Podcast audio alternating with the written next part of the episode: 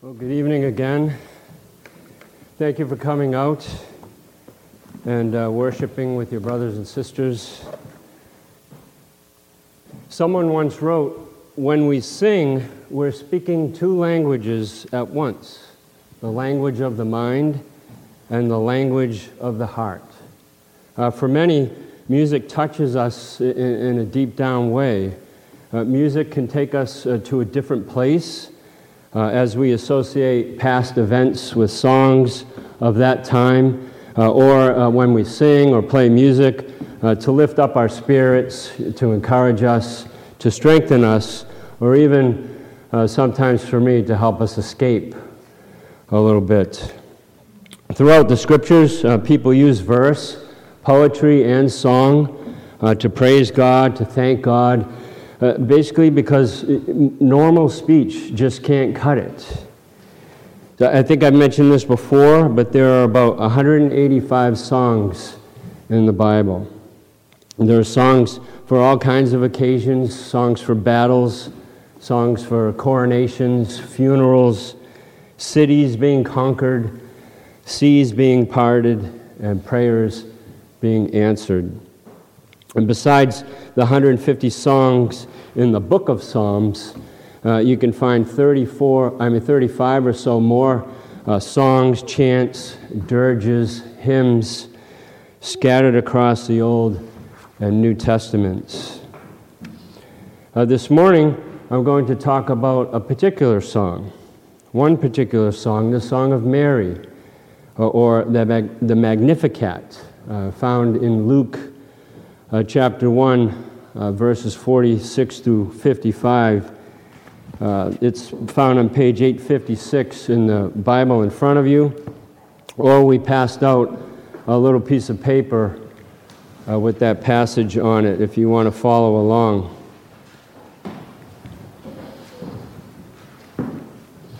So, this, uh, this Magnificat was uh, sung by Mary in celebration of Christ's coming birth uh, through her.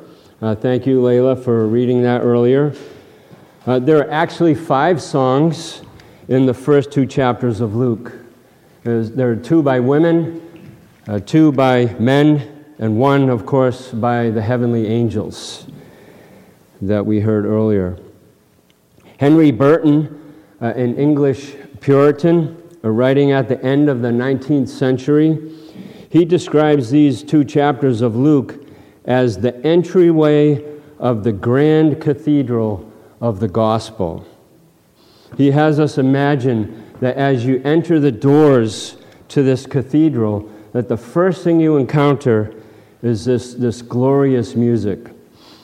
He writes it like this He says, On the one side are Zacharias, uh, Zacharias, and Simeon, one chanting his Benedictus and the other his Nunc Dimittis, and facing them as if in antiphony are Elizabeth and Mary, the one singing her beatitude and the other her Magnificat, while overhead in the frescoed and starlighted sky are vast multitudes of the heavenly host, enriching the Advent music with their glorias. And I, I, I think that's a really cool picture of that. Mary's song is called the Magnificat from the first line, where she sings, My soul magnifies the Lord, and my spirit rejoices in God my Savior. So, Mary's song is all about magnifying Jesus Christ as Lord. Though he hasn't been born yet, she wants to sing his praises and magnify his name. Mary sings this song at the beginning of her visit to her relative Elizabeth, who herself, as we know, will bear a child in miraculous fashion, and that child will be John the Baptist. It seems that Mary uh, needed to go and visit her cousin to receive both comfort and confirmation of, of what's about to happen. Here's Luke's account. He writes In those days, Mary arose and went with haste into the hill country to a town in Judah. And she entered the house of Zechariah and greeted Elizabeth. And when Elizabeth heard the greeting of Mary, the baby leaped in her womb. And Elizabeth was filled with the Holy Spirit, and she exclaimed with a loud cry, Blessed are you among women, and blessed is the fruit of your womb. And why is this granted to me that the mother of my Lord should come to me? For behold, when the sound of your greeting came to my ears, the baby in my womb leaped for joy. And blessed is she who believed that there would be a fulfillment of what was spoken to her from the Lord. So, in those days, refers back to the passage read earlier by Vanessa, where the, the angel informs Mary that she will give birth to the Savior. And despite all the questions, despite all the concerns she had, I mean, she's never been with a man, She's engaged to Joseph. You know, what will he think about this? What will her parents, what will the community uh, think about this? What will the baby be like? What will, we, what will it be like to raise the Savior? You can imagine a million different things going on in her young mind. But despite all of that, she trusts God. She trusts His plan. She trusts his sovereignty, and she says these familiar and faithful words. She says, Behold, I am the servant of the Lord.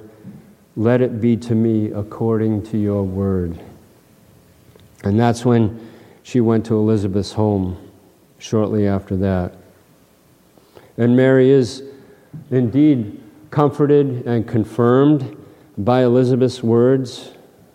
And blessed is she who believed, that's Mary, that there would be a fulfillment of what was spoken to her from the Lord.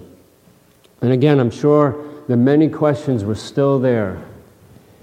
But upon hearing Elizabeth's words, Mary then sings a song of praise.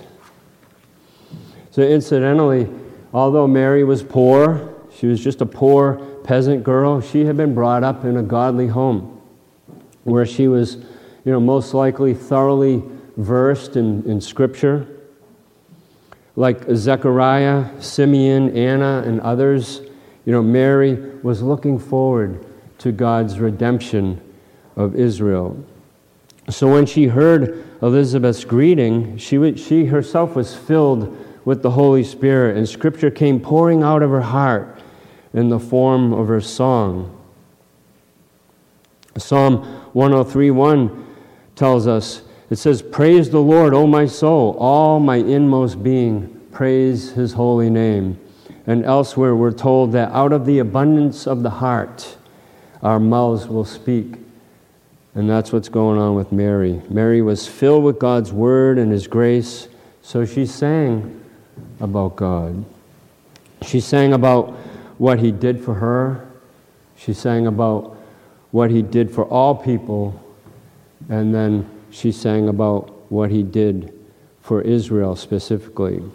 So, first, uh, and I'm not going to go through verse by verse, I'm going to go section by section. So, first, what God did for Mary, verses uh, 46 through 49.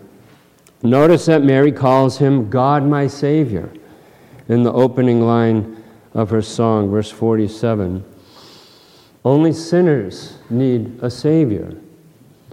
Mary sees herself not as someone special and born without a sin nature, but as a sinner like all the rest of us, in need of rescue, in need of a Savior. Paul says in Ephesians chapter 2, he says, As for you, you were once dead in your transgressions and sins like the rest, we were by nature deserving of wrath. But because of his great love for us, God, who is rich in mercy, made us alive with Christ, even when we were dead in transgressions. It is by grace you have been saved. So there's no question that Mary was a virtuous young woman, but she knew in her heart that by nature, she was deserving of wrath, as Paul says. Mary sang of her desperate need for a Savior. She also sings of God looking on the, uh, the humble condition of his servant, speaking of herself in verse 48. Literally, she sees her littleness, both in the world's eyes and in God's eyes. Mary's words tell us that she felt totally unworthy to be chosen of God. You know, she's just another poor girl among thousands who live poor lives in, in these, these backwater towns uh, of a nation that's under uh, Roman occupation. Yet God, in His sovereignty, chose Mary to give birth to Jesus Christ, the Son of God. And uh, I'm reminded of uh, 1 Corinthians uh, chapter 1, uh, starting with uh, verse uh, 26. Now, now, listen to these words if, if you yourself feel unworthy of God's love. Paul says to the believers in that church, Brothers and sisters, think of what you were when you were called, when you were saved. Not many of you were wise by human standards. Not many were influential. Not many were of noble birth. But God, my, some of my favorite words in the Bible, but God chose the foolish things of the world to shame the wise. God chose the weak things of the world to shame the strong. God chose the lowly things of this world and the despised things and the things that are not to nullify the things that are, so that no one may boast before him.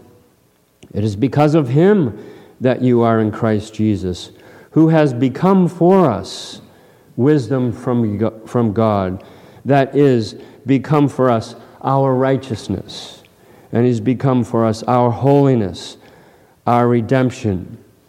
Therefore, as it is written, let the one who boasts boasts in the Lord, Paul says. So, just like Mary, we all need to realize, uh, we need to realize that all people are the same in their need for a Savior. It doesn't matter how many MVPs you've earned. It doesn't matter how many PhDs you have. It doesn't matter if your CDs and your IRAs and your 401ks add up to be larger than the GNP of a small country. You still need a Savior. Which brings us to the second section what God did for all people, verses 50 through 53. Mary sings that God responds in two ways to two different kinds of people in the world. Though there are those who fear God and obey Him, and those who are proud and arrogant. The ones who fear God and obey Him receive His mercy and provision for their needs. They're the ones who are exalted. Those who are arrogant and proud are cast down and scattered. Uh, fearing God uh, is a respectful obedience of Him. He shows mercy to those who fear Him. And of course, the greatest act of mercy that, that God has ever shown is sending Jesus Christ to the world to save sinners such as you and myself. Though we deserved only punishment, God didn't give that to us, but gave us Jesus Christ instead. All who believe in him alone receive eternal life. And Mary, Mary implies that, that, that this good news is not just for her generation, but can be passed down from generation to generation. In other words, the good news is for all people and for all time. The blessings of God through Jesus Christ are for everybody if they will only believe in Jesus. The weak the humble and the hungry in spirit, they sing with Mary, My spirit rejoices in God, my Savior, because they believe. And is that you this evening? Does your spirit rejoice in God, your Savior? Do you believe? Or do you not see your need for a Savior? Every person who's ever walked the face of the earth has needed a Savior. All of us are broken, and our relationship with God is severed through our sin, through our rebellion. We're all equals in that respect. The couple that pulls into Basin Harbor in their super yacht this in the summer, well, they need a Savior. The family that lives in the John Graham shelter in Vergennes, well, they need a Savior. The person at school or at work who's struggling with their identity, you know, sexual or otherwise, they need a Savior. Your friend who seems to have the perfect marriage, perfect children, perfect home, well, they need a Savior as well. And if, you, if we could just look past the externals, look past all those externals, as Scripture does so well, and look just at the heart, especially our own hearts, we see that we all need a Savior.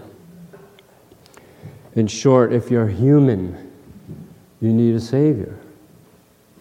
So praise God that some 2,020 years ago, God provided in Jesus Christ exactly that a Savior. God's Word says in this, this familiar passage For God so loved the world that He gave His only Son, that whoever believes in Him should not perish, but have eternal life. For God did not send His Son into the world to condemn the world but in order that the world might be saved through him. I mean, one of the great things about the gospel is what it doesn't say. It doesn't say whoever believes in Jesus and has their life perfectly in order. It doesn't say whoever believes in Jesus and you know gets all A's in school. It doesn't say whoever believes in Jesus and never messes up in life. It doesn't say that. It says, whoever believes in Jesus. Which brings us to the last part of Mary's song in verses uh, 54 through 55. When God gave his only son, as John 3:16 says, it was in fulfillment of that covenant that God had made so many years before. The life, death, and resurrection of Jesus Christ was, was the consummation of the, the promised blessing to Abraham that a Savior would come through the chosen people of Israel, the descendants of Abraham. And by, by the time the Virgin Mary was born, 2,000 years had passed since God, since God made his promise to Abraham. The, the kingdom of Judah had ceased to exist 600 years earlier. And there had been no prophets for 400 years. So there was 400 years of silence. And all this time passed, yet God's promise remained unfulfilled. And the, the words of the psalmist in, in Psalm 77 9, it describes this time as he asks, he says, Has, has God forgotten to be merciful? Has he in anger withheld his compassion? But then, in the fullness of time, as Scripture describes it, in the fullness of time, God finally fulfilled his promise. In the, in the merciful and gracious gift of his Son, our Lord Jesus Christ. Mary realized that what was happening in her womb was the fulfillment of that age old promise to Abraham that God was finally sending the divine Messiah Jesus the Savior, the eternal God incarnate. So she sang. She sang, He has helped His servant Israel in remembrance of His mercy as He spoke to our fathers, to Abraham, and to his offspring forever.